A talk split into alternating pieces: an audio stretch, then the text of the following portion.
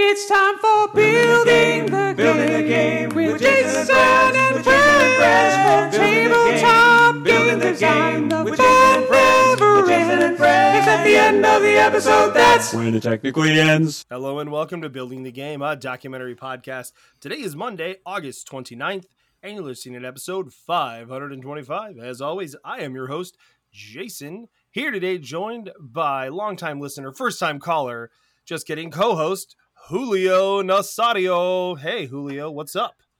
Hey Jason, doing good, doing good. Uh, little little tired, a little tired. But Why, why's know, that? I can't survive. imagine why you're tired. well, for the builders out there that know, um, my wife and I had a baby a little over a month ago. Uh, this is our Congrats. second in less than two years. I know we're a little crazy, uh, but it has been uh, quite a trip, and it's been you know obviously worth it. Uh, she was a healthy baby girl. Her name is Emilia. Um, She was almost ten pounds, and you know Whoa. natural birth too. So my wife's you know she's uh, uh, uh, uh, awesome to say the least. Um, and but you know, uh, now that it's been a month, kind of getting back into you know the the hustle that is designing and all the things related to it. Can't keep you away from it, I know. Can't keep you down. that is that that is true. Again, it is my fun time, so I, I definitely right. want to make sure to keep some of my sanity. So I'm assuming next week we'll see it. Grand Con this weekend, right? Just be coming up there. nope. No, I know, I know. You said that you were done with conventions for the rest of the year. Um, Uh, you know, um, I did say that, but I am thinking of PAX Unplugged as, as you know, something that I, I think it can happen because usually we go to Puerto Rico um, sometime during the year, but you know, traveling with with a toddler and a baby is probably not going to be a fun experience. Um, right, right, right. so we're gonna you know stay you know and have christmas here and you know spend time with some of our friends but you know that means that i may be able to travel during december early december so Mm, Okay, Unplugged, yeah. maybe maybe maybe maybe Yeah. we'll see Yeah, that's fair. Um, that is one I thought about, but I'll, I'll probably will probably wait till next year. I keep saying I'll wait till next year, thinking next year will be better. Uh, fingers crossed.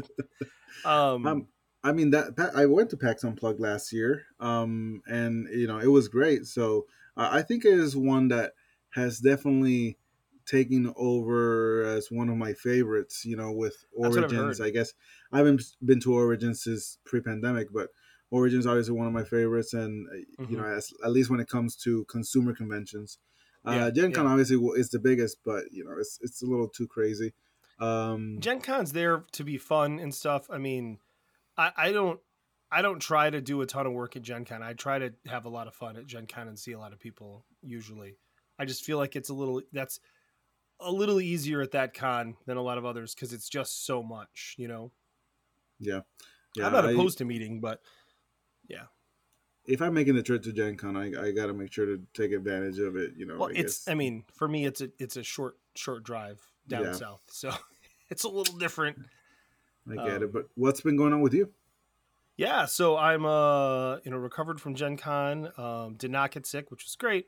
Uh, I'm getting ready for uh, Grand Con this weekend, um, which will be a bit of a culture shock. So that one's 45 minutes north of me in Grand Rapids. It's a nice, quick, easy trip. Uh, once again, going to be going up with Kelly Hoagland and staying with him. Uh, we found an Airbnb literally across the street from the convention Wow. uh, for cheaper than any hotel we could find, which is pretty awesome. And it's a super nice Airbnb. It's like a one bedroom, so one of us will just ride the Sounds couch. and- fake. no, uh, it's, it's not, but it does kind of sound like it. I'm not gonna I'm not gonna lie. Uh, but anyways, um, if it is, they did a lot of really good fake reviews for it. But so yeah, so I'm excited for that. But it'll be a bit of a culture shock in the fact that like they have no requirements whatsoever. Um, so I'm a little on edge about that. I'm not. Um, so this would be the first convention I went to, or I'm going to with with no requirements. Though it is interesting. Uh, this is what I'm going to be really interested to see. So I'm putting this out there ahead of time, uh, and then we're going to do a recap episode. You'll probably hear in two weeks uh, with some people who are at the con, and uh, we'll talk about it. But I, it's so I happened to notice when I was buying my ticket today. Um, for this weekend or for next weekend. Um, so what I noticed was that I knew there were no masks required, but it specifically states um, that we request that everyone wears masks, um, but it's not a requirement. So like, it's interesting to me because they're they're like. So here's the deal: people, guests aren't going to wear masks, other than the ones who are serious about it. Um, but I'll be really interested to see whether or not the workers and the people that run the show are you know masked up Yeah. trying to lead by example right? Because i mean they're saying we're you know we're requesting we're asking you to do it. So i'll be interested to see. My hope my hopes honestly aren't very high for that but i would love to be wrong and i will say that i was wrong uh, when we record that episode if that were the case. Um, so so anyways um, the the biggest best thing for it is it's a huge open space where they have the con and it's not like there's tons of people there. I mean, let's be honest, it's a it's a pretty small con. So, um, Yeah. so yeah, Okay. Well, I, you know, I, I, I wish you have a, a lot of fun and, and it's uh it's a good one. I know you always enjoy it and I always been you know obviously wanting to to go to that one as well. it's a good one. It's a good one. Yeah, and there's usually some publishers there, um, and it's it's easy to sit down and chat with them because, you know, again, they don't have like packed schedules. So, um, I'm most Yeah. excited um because I haven't seen Banana Chan in forever, um, and Banana will be there, uh, so that'll be great because we're gonna get to hang Awesome. out. Um, uh, yeah, and uh, we still have one co-design that we're trying to get out to people. So maybe we'll find some publishers there to uh, show it to them and force them to to play it. we'll see. Cool, cool. Well, What about with you? I- Other than the baby thing, anything else game wise going on currently? yeah, that you can yeah. I mean, I mean, yes. Uh, it's been a month since the baby, uh, but you know, I get some parental leave, which I've been using on and off. I've been getting back to you know my my uh, daytime work, uh, but also I kind of been using some time to pitch and reach out to publishers. Essentially, I you know I went to the to the basics, to the base of you know I went to the Cardboard Edison Compendium, and and you know doing that you know, today too. uh, you know the Zinslis, they they're on it. They've been updating that compendium uh, like monthly. uh, It seems like almost, and there's a lot They of publishers amazing. in there that I had never been in contact with, especially European publishers. And Mm-hmm. and honestly, I feel like I never really focus on European publishers. Like I pitch, you know, to a couple, but uh, I mainly been focusing on on you know the U.S. So I, I started, you know, reaching out to different publishers, uh, uh, you know, Europe and and all that, and I've got some interest, and I've been sending some prototypes. I've done some pitches, and you know, I've got some rejections uh, as well. Um, And you know, and we'll, we'll see what happens there. Um, I did have uh, a pitch with one of my co-designs with with Eric Lang that went really well uh, and we're really excited. So we may hear something about that this week or next week. Awesome. Um, so that's that's exciting. Um, and of course, um, uh, Dulce, my my next game coming out from Stronghold Games, hmm uh, has a release date. Uh, that's going to be September uh, 9th. Um, and it, they had a couple of copies at Gen Con, which they sold out the first day. Um, you know, it was, I don't know, maybe 60 or something copies. Uh, so, you know, that was obviously exciting to see. And, you know, obviously I missed it because I wasn't there. But, uh, you know, for those, you know, you can't see the video, but I'm showing Jason I have Yeah, it's designer very copies nice looking game. Yeah. Yes it's they it's the, the form factor is, is really nice it's it's sleek uh to Mhm. to say the the least and and i'm very you know very proud of this design um i guess is i signed it 20, 2019 maybe i think yeah i think so so it, it didn't really take too long um but uh it's Not with the know, last three years and what they've been. No. So yeah yeah i guess you know they focus on on their existing ip when during the pandemic and and then they went on to to their uh, other games. So we'll see how how well it does. It's already been getting some you know how to play videos and stuff and couple you know with a couple copies out there. Um so so that's that's really cool. Um but mainly personally on all my designs i haven't designed anything new. I've essentially decided that this year you know, having a 19 month old right now and a month old, Mhm. um, I was going to focus on development of my existing designs that I know um, are good or great, but can be better. or even um, ones that are shelved that I've had some new ideas because you know, I was right. always kind of okay. Let's go to the next one, the next one, and this one's good enough, and but let's go to the next one. But at this point, I feel like um, I have a lot of good experience under my belt, uh, and I can make a lot of my games better because at some point, you know, you're pitching and pitching, and if there nothing happens, then then something's wrong. It's not your, it's not them, Right, it's, right. it's you, right? right, right, Uh, right. In this in this case, your your game. um, so it, it's been it's been a certainly a breath of fresh air. I haven't had a lot of time to test. I you know I did have I have had family helping out in in town, and and I've been playing some with them, and and that's been good. But you know, there's definitely some progress on at least you know four or five games that I've been kind of doing some changes here and there. So that's been good. That's great to hear. That's great to hear. Yeah. Yeah, I think there's always a time to consider just going back and looking at some of the things you've done and saying like what, you know, I mean, kind of clearing off your plate and trying to move forward with some of those instead of just uh instead of just, you know, working on new stuff. Yeah. I know I've I've had to learn that lesson a few times where I've just like barreled on to new stuff and been like, "Oh, wait, what about this? Like, why didn't I do more with this?" you know? yeah it's obviously you know we get excited about the newest thing and Mhm. and and i know a lot of you know builders out there are are kind of the same right you know you're more excited about the shiny new thing and can't and have a difficult time finishing existing projects uh which Exactly, is right? not the fun part right you know having to deal with changing rules and doing testing over and over and over and, and you feel like man is this going forward is it going backwards so um but but you know it's it's part of it and ultimately i i do believe in in a lot of my games that can be better and and that's what i'm Mhm. trying to do Well, and I think too, like, um, you know, uh, sometimes, like you mentioned, you know, you pitch a game a few times and then, you know, nothing happens with it, and and you know, deep down, you may know that it's it's you, right? You're like, it's okay, it's this game. This game needs to be fixed, or this game's just not going to be marketable in the in the way it is.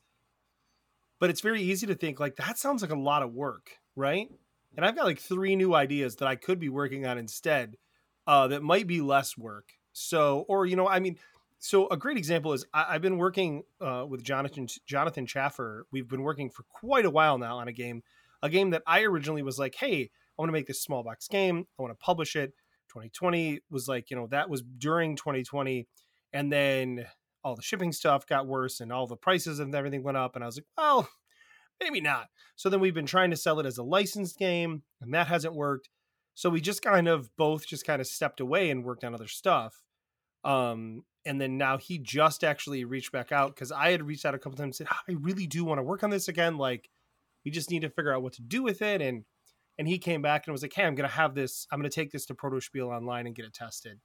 Um, because he was gonna go and he didn't have anything on his own that he specifically wanted to test. So so yeah, so I'm recommitted with that Yeah. one to say, okay, let's test it, see how it's going, and then let's get this thing sold, you know? Um because it's a really good game. We just really had our heart set on a very specific IP um, that is not attainable. So, um, I mean, we literally we talked to several mass market publishers who thought the game was cool and said we're never going to get that IP. Um, and so yeah, that's what happens, right? Um, yeah uh, so Well- so I, I think it is easy. What I was saying was to just to just kind of check out of something then and say I'm going to just do something else then, you know. Yeah, and and going back to the you know pitching to European publishers, I guess one of the reasons why you know thinking back on it and and you know retrospective is uh, the reason why I probably wasn't doing that is because if they are uh, you know interested in the game, you have to ship those prototypes. Yeah, you and know, that's not exactly cheap, right? no, right, but you know, it's obviously an investment kind of thing. But it's crazy how much you know shipping has changed in just the last five years since you know I started designing. Mm-hmm. Um, I mean, just like a medium flat rate box at this point can be upwards of 60 70 dollars Oh, uh, each. Um, so it's it's and it's funny because a lot of my games, you know, I don't u- have a lot of components, but they still have enough components where they don't fit fit in a in a you Mhm. know the small flat rate Right, right, um, right, which is still like 40 something dollars um, right, right. So Well- it, it is it is kind of funny going that extra mile too, because again, that means that you are definitely invested in, in that in your design. Yeah, and you're like, hey, how about you? uh How about you just print and play this, y'all? That'd be great. no, I mean obviously some they're they're more in tune with tabletop simulator and all the digital ways of playing it. Mhm, mhm. Uh, and but sometimes if they do ask for for a physical one, you know, right, right. at the very least, you know, you hope that they're definitely gonna they they have the decency to try out your game because you've sent out a physical copy. Um, which reminds me, this, I guess at this point, I'm at the one month mark where I should probably do some follow ups. Right, right.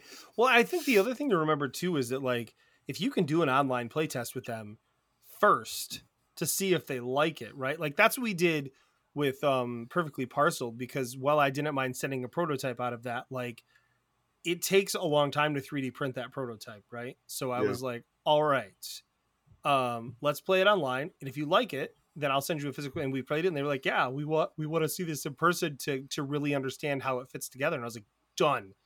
So then I printed some extra stuff and sent it out. But like, it's I mean, you know, your all of your prototypes take like seventy hours to build.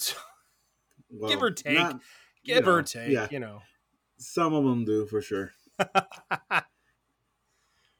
so you know what I'm excited about? I'm excited about the topic we're going to talk about tonight, and I'm excited about it because I came up with it. Uh, and I'm mostly just excited because I came up with the topic. Because generally, uh, I'm like, "Hey Julio, let's record," and we record, and and I'm like, "We need a topic," and then you throw out a bunch of ideas, and then I pick one. Um, Yeah, it was it's funny because you didn't even ask this time. You just said this is the topic. Okay. Yeah, no, I was like, hey, how about this? And well, I, I felt like this topic was a this is the topic I'm really interested in. And I felt like you were a very good designer to talk with this topic about because uh, it's something that is important in a lot of your designs. Um, and uh, and that is table presence. So uh, Ooh, so we'll start with a quick definition of table presence, and at least in my definition of table presence, to me, table presence of a game is how does it feel? How does it look? What's the feeling you have when you look at a game on the table right? Um and i think that the table presence of a game when you think of a classic card game or something right there's no real like the table presence on that is pretty low right i mean you've got Yeah. hands of cards and stuff um but when you're talking about board Maybe, games maybe. maybe right right when you're talking about board games where you are using more components um you're you know you're laying things out on the table that's where you start to really think about what is the table presence of this game and and what does it do and i really really like games that have a strong interesting table presence like that for me is a big deal um and when i'm designing something outside of just a uh, outside of just a card game, which I've known to design, um, I like table presence. That said, it is still something I think about even in the card games I've designed, and I think that's fairly evident in most of the card games I've designed that you're interacting with the cards in a way that looks interesting on the table. Um, so it's very important to me. I've bought way too many games based on table presence and been incorrect about whether I was going to like them, Yeah. but darn, they look good on the table. so Yeah, and that's definitely a, a, a double edged sword because when I started designing, I never really started my designs based off, oh, this is going to look so cool. Um, my Yet so many of your designs do look cool. That's what I don't understand Well, about that just uh, my be, my thinking behind it was essentially how do I incorporate uh, a verticality in this case to my earlier designs into the design so it makes sense. It wasn't just anything that it just looked cool. I wanted to make it matter. Um, interesting. And I think interesting. and I think that that is important because to the things you just said, uh, you know, they bring you in. Table presence brings people in, but then can does the game back that it, that initial experience, that excitement? Uh, it sets a high bar in its own Mhm. sense, right? Um, so when let, you know, let's talk about you know, Holi. Um, when I designed that game, I I originally didn't didn't design it as it origin you know ultimately came out with these three stack boards. I origi- originally had it uh, as a stepped uh, Mhm. board, Yep. so it was like table, and you played that version, right? Yeah, that's that's, how the version met. I played. Yeah, the table. Um, table insert and box, which Yep. you know setup time was much shorter. Uh, but I guess maybe the the puzzly element of things falling to lower levels was a little harder to comprehend. Um, but I do think it, it was kind of like a balancing act there because obviously it incorporated the verticality of okay, this up here, if it's not supported by a level below, it falls down, and it it it kind of represented what I was trying to do using the physical components there. In this case, you know, Mhm. it was the box. And the one thing that builders out there, if you've known me for a while, I, I a lot of the games I designed use the box, and none of my games that have come out use the box because I guess people don't like that or something along those lines. I guess I haven't cracked that egg yet. Uh, um, but essentially, the the publisher decided to go that direction of of making it okay. Let's let's do it completely vertical, and it did help the puzzle element. But I think Mhm. it did hurt other factors. For example, the setup of the game. Right, you have right. to construct this this tower and then deconstruct every time you play. Um, and and at that point, you're you're thinking, okay, is the is the juice worth the squeeze, right? Right, right. I, I completely agree with you that table presence, for the sake of having a big fancy game, is wasted. Right. Um, I think that is something that we see in some games. Like, so I'll give a great example. I think of wasted table presence. Um, and I and yet I still desperately back when I was playing Settlers of Catan like a ton when I first was into games, I desperately wanted the 3D version of Settlers of Catan. Right. Like it's Mm. sexy, right? I mean, Mhm. it's like it's really cool looking, but it's completely unnecessary and wasted, right? It, it's just to make it look cool. Um, Whereas, you know, when you look at a game, you know, like, you know, Holi is a good example. I know that you said there's an extra setup in that, but what you get out of that is you get an understanding of how the game works based on those three levels, right? And I, I think that that is important. Um, one of the compliments I've always received for Into the Black Forest is that's just a card game and it's a trick taking game, but the way that you lay the center card out, that all the tricks are played around, makes it very easy to teach and remember how the tricks of each hand are played, right? Because essentially you're playing four tricks per hand or per, per turn, which seems like a lot, right? I mean, like that feels like when you first tell people that, they're like, oh.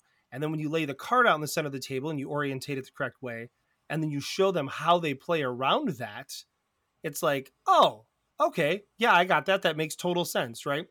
Um, so so I love that about it. That really, um, it helps to teach people, you know, and so that nice looking feeling you get of looking at the board and and how it works, or the the cards and how they work, also helps you play the game, right?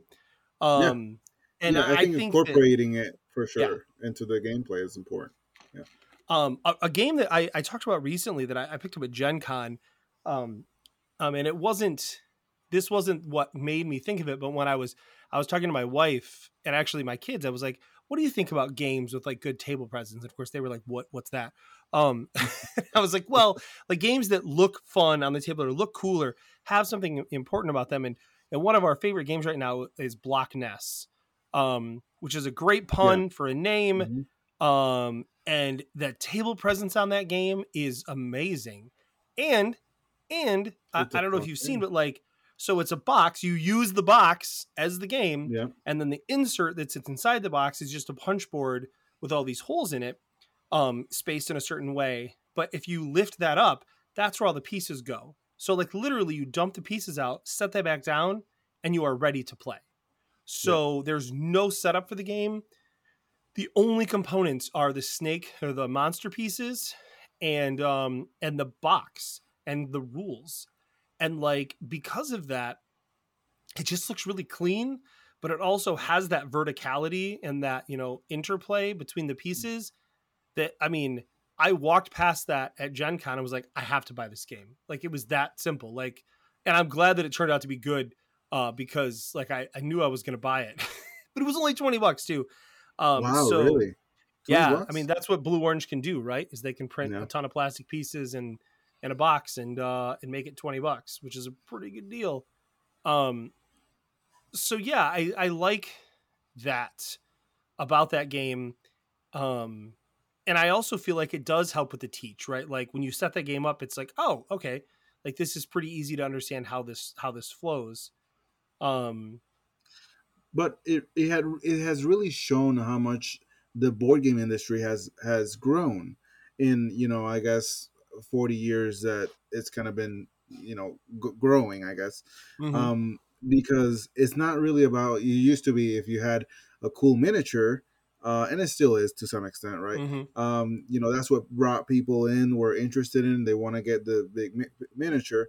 Um, and now there's definitely more uh, consideration into other elements because mhm, I, I know um, I remember there was a game I think it was Barker's Row that uh, es- essentially had this little standee of where you put your uh, some uh, audience members or something, and they were like stepped like a I, I guess because that was the audience for a circus, um, mhm, and they were stepped in three levels, and that was just where you put them, but that was it. It was just so it, it looked good, um, Mhm. and and you know that kind of thing people appreciate it. It brings people to the table, but then mhm. when they're thinking more about it, they're like, "Why is this here? Um, why do I Right, have to right.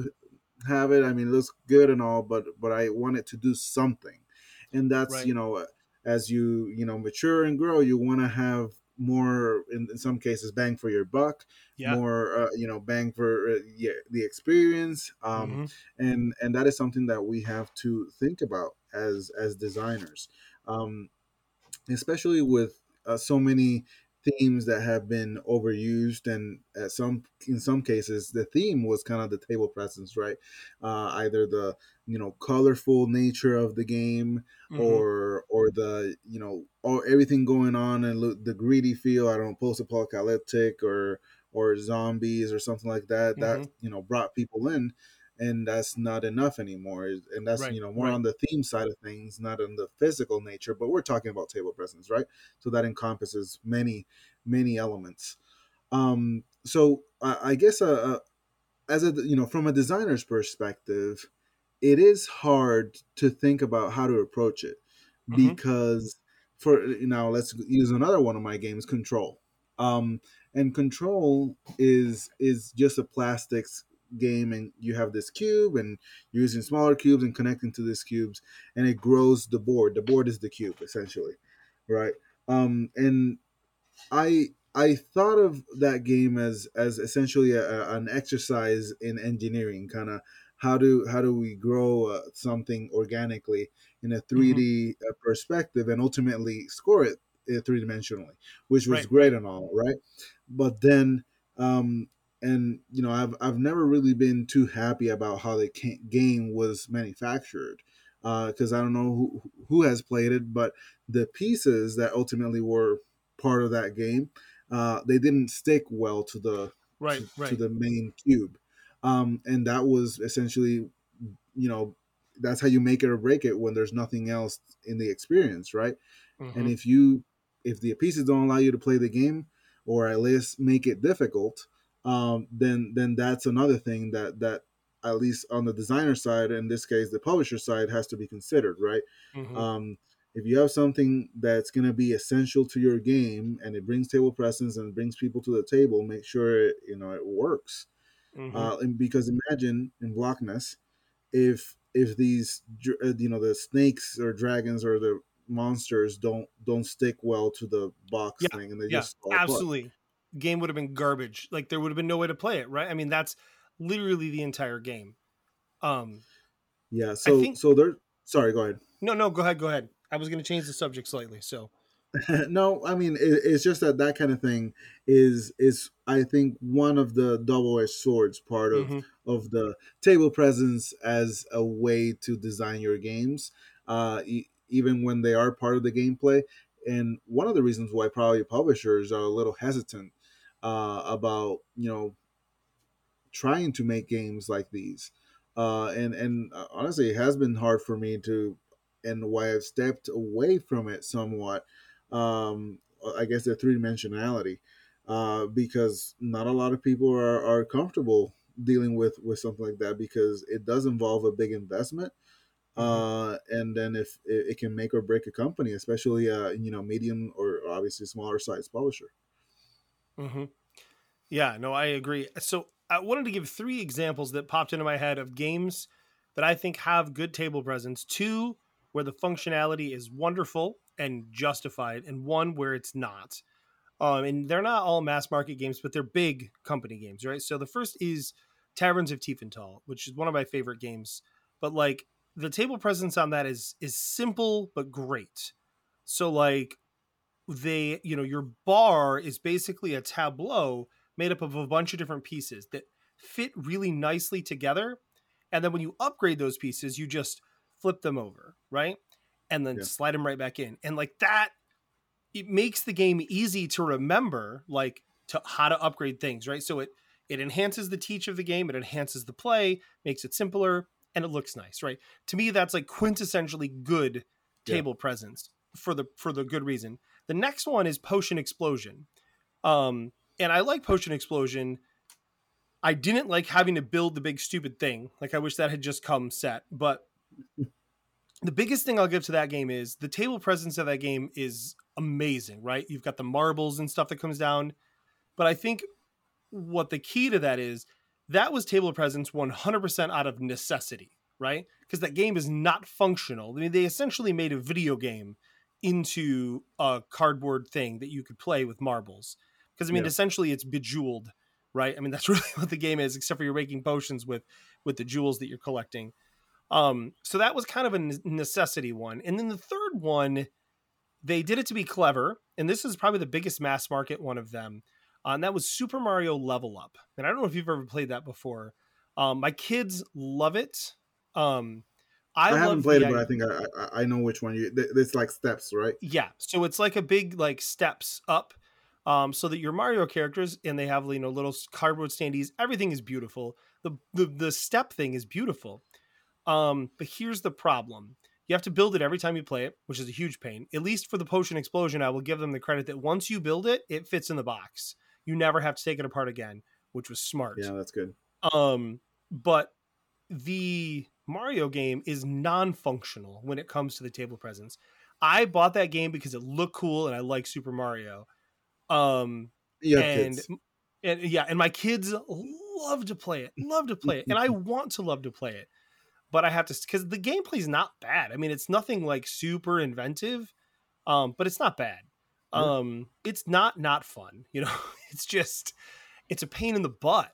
Um, as you jump up constantly, you're going to be knocking things down because they chose to make these lips to try like lips over the edge of like the each step to make it look Yeah. more like Mario, which is cool, except for it doesn't work. Instead, the characters standee bases catch on it, and then like you got like kids doing that, right? They everything goes flying. Um, there's little cardboard cutout pieces that are supposed to be neat for like the the question mark blocks. They're too small.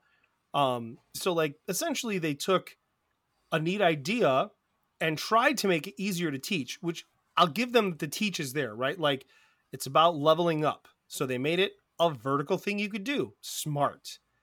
Everything else about it, it just doesn't, it just makes the game harder to play.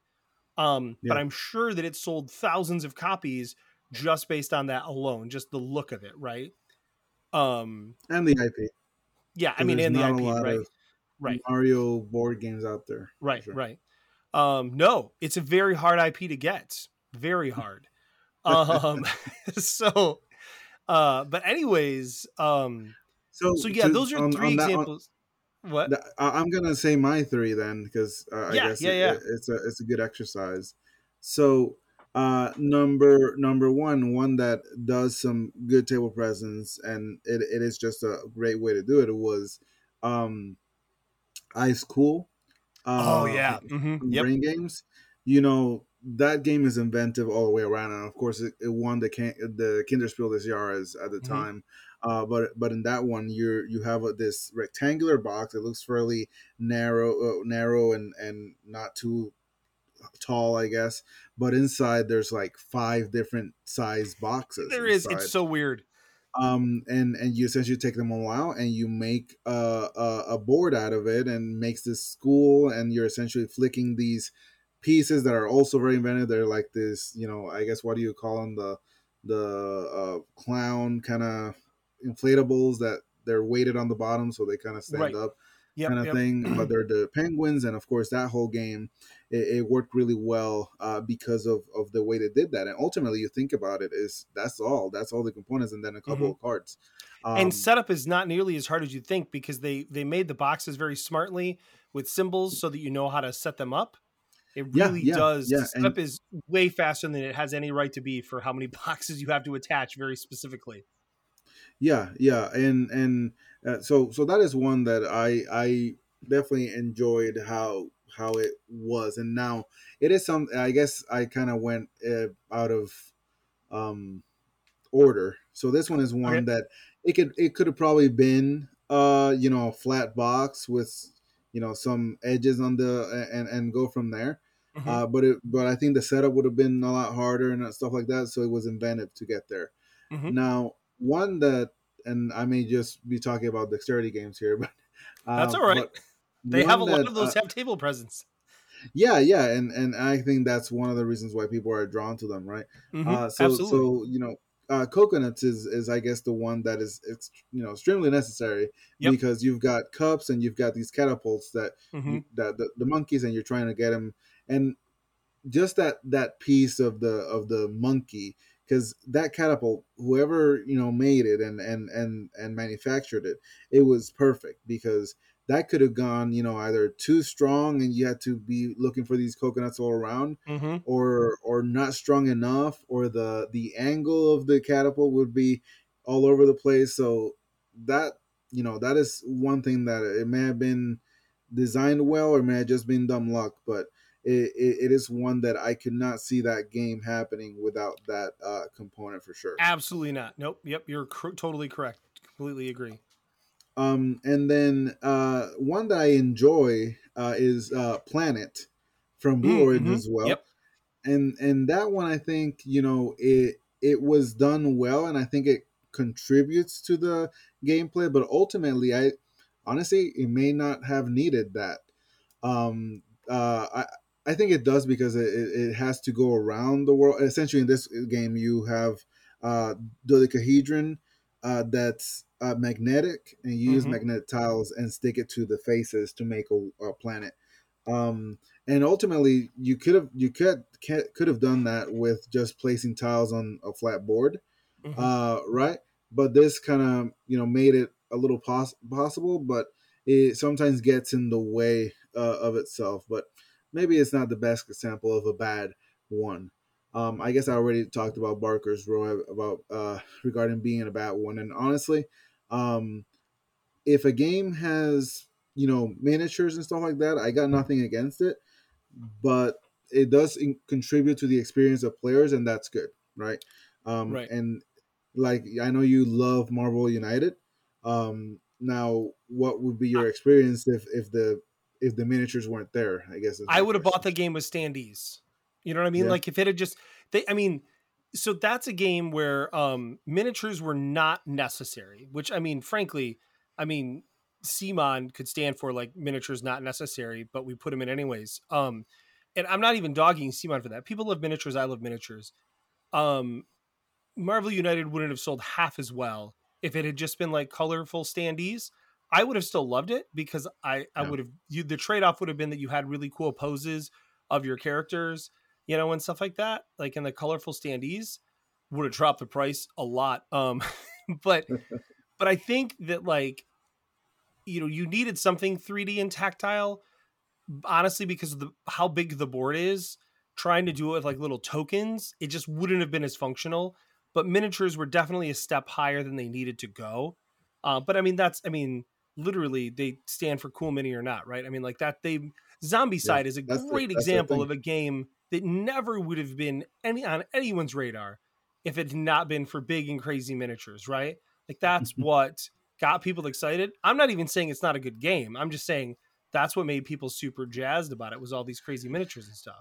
that is something that they definitely have in common is that they are good games right Mm-hmm. I mean, we can definitely mention a lot of games that are great games by themselves, and the miniatures are just the frosting on top, right? hmm Um, and now, can how many can you mention that you know has miniatures and you don't know anything, the game is not good, right? There's probably a lot of those, probably Mm, 90 mhm. percent of the Yeah, miniatures yeah. games out there. Um, and again, I'm I'm is, I'm not the audience for that, so somebody may correct me there and say that all miniatures games are awesome, but you know, Well, I mean, I don't think anyone would say that. I mean, because there are some duds of every type of game, but I mean, I think that you know, so miniatures for the sake of miniatures. Uh, on one hand, yes, it is table presence for the sake of table presence, right? For the sake of selling copies, but also, I get that like miniatures are their own subgenre, right, of board games, like right, and people are excited about that it's not just like if you were building a game that was 3D uh, with a big crazy table presence just because you wanted to sell more copies of it and literally it does nothing at all for the game right like games with miniatures and or standees it does something for the game a lot of times and then it makes Yeah. it a little easier to see what's happening on a crowded field it makes it easier to play but I, I mean, I'm not making excuses for the fact that yes, miniatures in general are a way to make the game sell more and to charge more for it. And companies got to make money. That's that's totally fine. Um, I mean, like look at CMON. They were like, hey, so Zombicide, super is like a license to print money. Marvel United license to print money. You know what we should do? Marvel Zombies. Um, so I mean, like, they're not dumb. They know what they're doing. Um, yeah i mean ultimately uh as a company you know you you you give your audience what they want. Um and if people are paying for it they're going to keep making it that way. So there's nothing wrong with that obviously. Now right. as designers especially you know us new in the industry uh or you know people that have been here a while we always are trying to some sense uh you know reinvent what's i guess not reinvent um invent something new right Mhm. uh, uh, being innovative, uh, breaking the boundaries of what's out there, do something different because that's how you stand out, right? Um, you Mhm. kind of use that that to use that your your design table presence to to stand out as a designer, right? And that's Right. something right. that I think helped me a lot. You know, is you know starting up as as a new designer, um, and and now the problem with that is that even if you get your game signed and published, it it may still you know put put some people off because of it. So not everybody is all about the table presence or I guess the three dimensionality in games, Mhm. and somebody else may do it better next time around. That's usually how it is with mechanisms, Right. right? Right. Somebody does something new in a mechanism and it does okay, and then somebody does it better and it does bonkers, Right. right? Right. Um, which is fine, right? But it is interesting because as a designer, and this is probably another topic that we can talk more in length of in the future.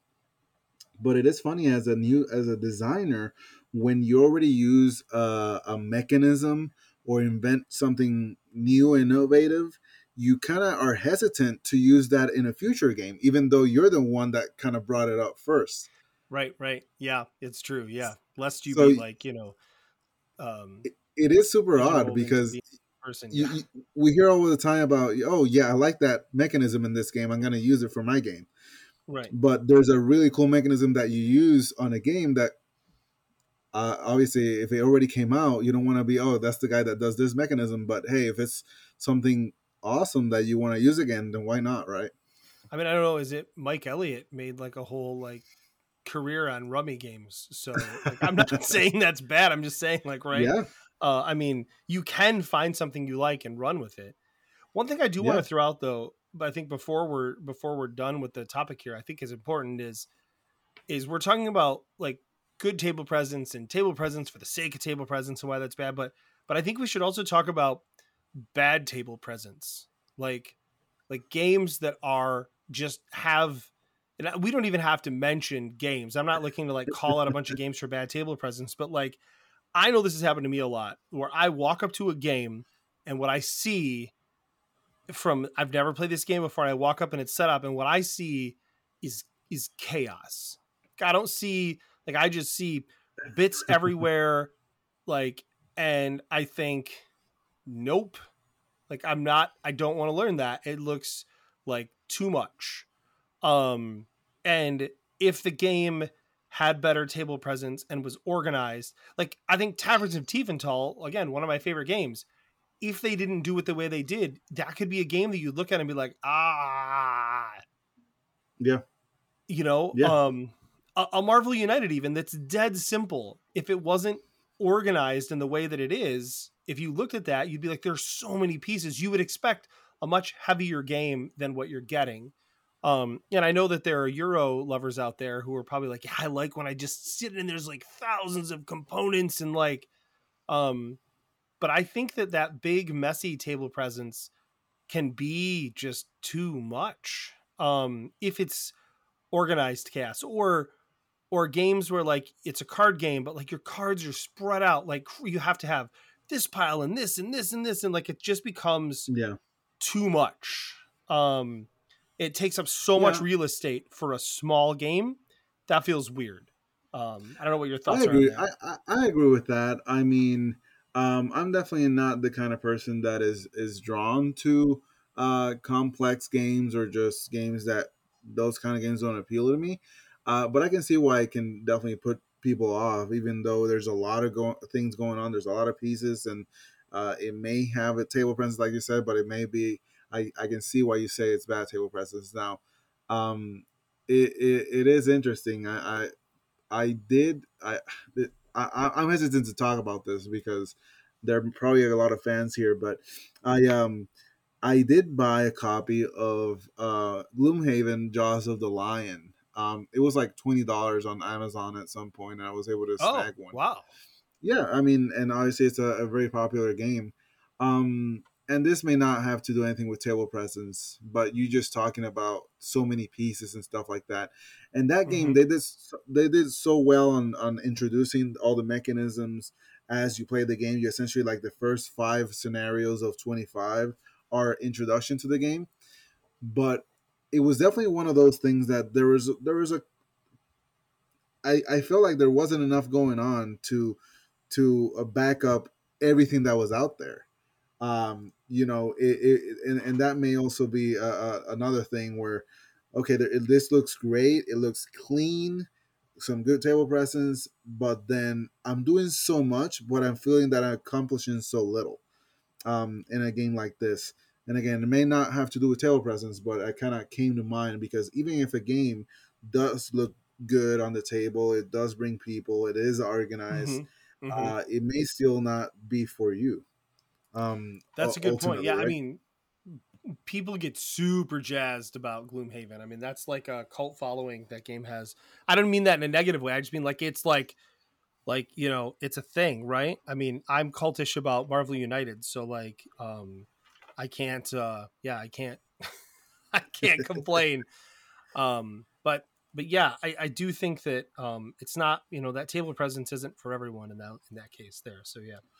Yeah, and ultimately, I mean, it, it table presence. It, it is something that shouldn't, you know, it could be your starting point for a design, but Mhm. you you just want to make a, a good game, right? You want to design a good Yeah. game, and a lot of times you sometimes don't even have an option if that table presence is gonna come up in your design because once you sell it to a publisher, they may go a different direction with it, Yep. and they may do right by it, or or they may make some mistakes along the way. Um, but if you do incorporate that table presence into the design, where like you said, it is essential to it, it may be a double-edged sword where it's going to be hard to sell because not everybody can do it or Right. uh, it's going to be something that it's going to stay and, and it's going to be worth it at the end but um, i mean it, there's there's so many other things that you can talk about re- regarding this but i think we covered a, a good chunk of it Yeah, yeah. I mean, I think for me, like, I just want to throw in one note about designing from the the standpoint of table presence. Like, I do that sometimes, um, but I'll say that in general, like, my more successful designs, you know, that that are more likely to be sold, have never been designed or have been sold. I don't think, like, I don't. None of them have been designed like from scratch, like as in saying like it would look cool if I did this. Now, that's not to say I haven't done that. None of those games have been signed so far. Now, you know, Perfectly Parceled, we're shopping around, and that game was 100% di- designed from a table presence standpoint. Hmm. Um, but that's because the inspiration for the game was table presence, right? Like it was I saw this this drawing and thought, "Whoa, this would look really good on a table." Like and it would be very fulfilling and we made the game from that was our starting point. But the game had to grow from there. In fact, the original ideas we had for the game were that it was going to be more like a planet style game where you were putting more pieces like on either a full like globe or like half of a globe, right? Like Mm. sitting on the table. Um and that didn't work out. Like it was just going to be too much of a pain, so we just said, "No, let's not do that," right? Um so I think you have to be willing to make those changes. Um, but I do think that any game you're designing where you're going to have pieces interacting on a table um, in a way that's not super straightforward, um, that it is worth considering the table presence of your game um, for better or worse and, and what that's going to do to players and will it make it easier or harder for them uh, first and foremost. And then I think it's good to look and say, does this look nice on the table? Like, would this attract people, right? You do it with artwork. You say, oh, I want really good artwork for this. I want good graphic design. I think it's okay to say that. Um, but doing that just to do that might get you in trouble and a lot of bad reviews on BGG. this game Yeah, looks great, yeah. but boy, it sucks. Yeah, and and on the other side of that, um, is it necessary? Right. Mm-hmm. Um, Mhm. it, it looks good, but can I do it a simpler way? You know, as a, a publisher, you would think of that from a manufacturing standpoint, right? Um, I mean, is there an easier way to do it that even makes gameplay easier or understanding the game easier? Um, so there's there's a, there's always the consideration of can I reduce that table presence and and get a better experience because of it? Yep. Yep. Yeah, absolutely. Absolutely. So reducing components and table presence can also be a way to make the game cleaner for sure. So Yep, yep. So, um, I I do have something to talk about regarding a pitch, and Sure. this may be a game that I already pitched in the past, but there's been some development in the last couple days, and this is some something. Um, it's it's it, I saw it as a learning opportunity and as a fun opportunity as well. So I know that you've had Mike and Grace from Tabletop Mentorship on the show. Yep. Um, and I think they have men- may have mentioned it, but they're actually in Asheville. Um, and- yes, yes, they moved to the dark side, Asheville, where all these GDonk people are. Yep, yep. So uh, Mike uh, actually works at Well Played um, as well, and that's one of our board game cafes here in Asheville. And and he offered to you know host us for our weekly, uh, I guess bi-weekly meetings, uh, which we have been Nice. doing for a couple of months now, and it's been going great. I gotta say we've had at least ten people every time, um, which is huge. And How many of them wear the t-shirts though, Julio? How many of them wear the t-shirts? well, so far, uh, maybe I think three or four. Just you, Um, right?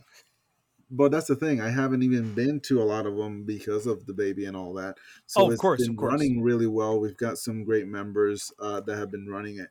Um, but we now have regulars as well that are joining uh, GDonk. But going back to Mike and Grace, they did something very interesting last year. They they did uh, like a seven day Kickstarter of handmade a handmade game called uh, Mhm. Trick or Yep. Treat: The Aftermath. Yep. Um, and it was just something that they wanted to do and and you know learn the ropes of Kickstarter and and at the very least break even on this project. And it was a roll and right, you know, not a lot of components, so talking about table presence doesn't really affect it there.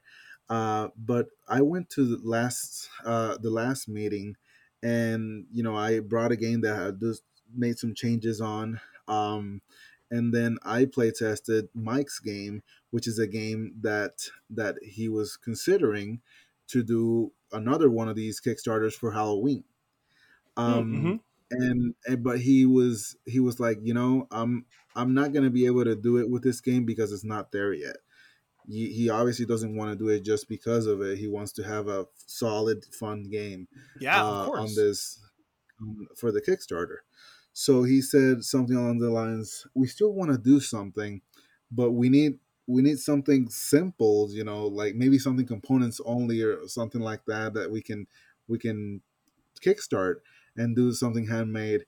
And and that just kind of light, lighted my bulb, and I thought about my game, um, Sheep Cheap Rescue, and that was the the winner of the How about Design contest back in. Oh yeah, yeah, yeah, yeah. I remember that one. That's what I thought you were talking about.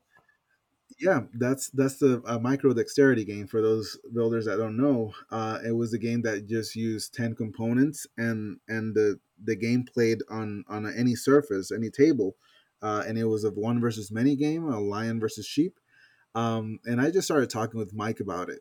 Um, and i said you know i have this game uh, you said components only. Can this be something? And you started talking and workshopping kind of what it could be especially related to halloween and we came up with something cool that we may ultimately uh, do a, a, a, Halloween Kickstarter for, like this great. year.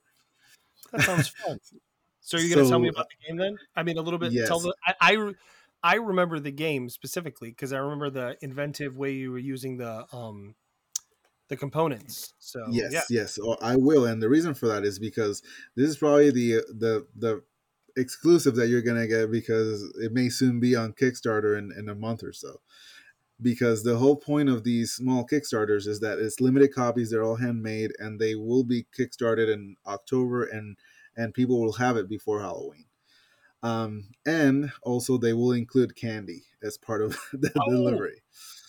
nice. So, the cool thing is that it's uh, so the the game and we were talking about names so it may change but i i suggested tricky treats as as the as the name for the game and in this Mhm. one uh it, again it's the same game one versus many where one player is the ghost and the and other four players you know two to uh one to four players are are children uh, Mhm. dressed as whatever they're dressed of uh, and you're tasked with collecting candy before the ghost gets you. So you got to collect all the candy on the table before the ghost mhm. gets you. So in the game, essentially, you use this wheel, and all the players and ghost characters are represented by these wooden pieces. Uh, and I, I know as I am speaking, I have a ghost piece that I designed myself, uh, and I'm 3D printing. So um, essentially I use this wheel piece that it used essentially the the uh, kinetic um, friction and static friction as the method of movement. So for the players, it would essentially when you push it with the wheel, it slides the players across the table, and with the ghost, you you hit it and it gives it support and it breaks the player's movement. So you're trying to essentially collect the candy before the ghost hits, you know, collects you. Right, Uh, right. So it is a player elimination. It plays in less than 10 minutes. And instead of using like any uh, printed pieces, we're going to be using the candy that you're going to be collecting. So you have a couple pieces of candy that you put on the table, and that's what you have to collect. And of course, if you collect it, you get to eat it. nice, And nice. if the ghost player collects, you know, wins the game, they get all the leftover candy for themselves. And so, what are the components then that get?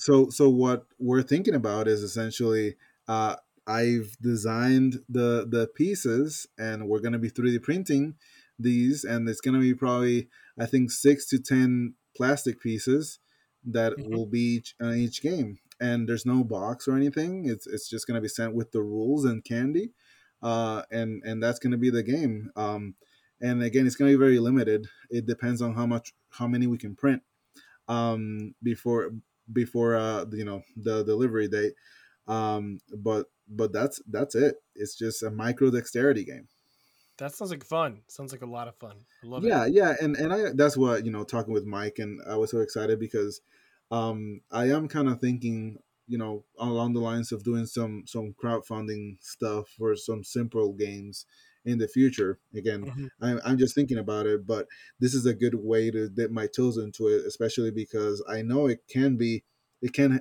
be done because they've already done it um, and it is simple enough where you know you're not dealing with manufacturers or anything you just have to of course make it yourself and ship it which is not simple but it it does kind of it's a way to learn about the process and i you know i always take any opportunity to learn and and other people that have have experience you know learn from their experience as well Very cool.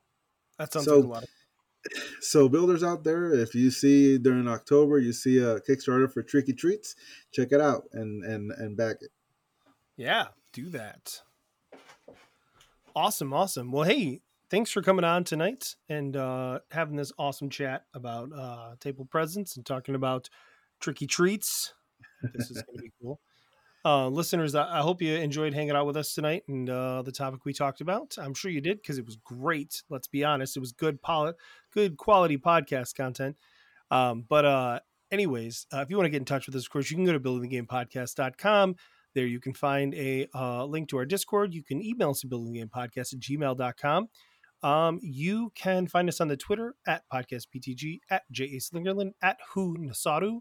You can also, of course, um, come back every single week, listen to us, have a great time with us. I hope you do. But until next time, good night. buenas noches Building the game, building the game with Jason and friends, with Jason and friends. Building the game, building the game with Jason and friends, with Jason and friends. The end of the episode, that's When it technically ends.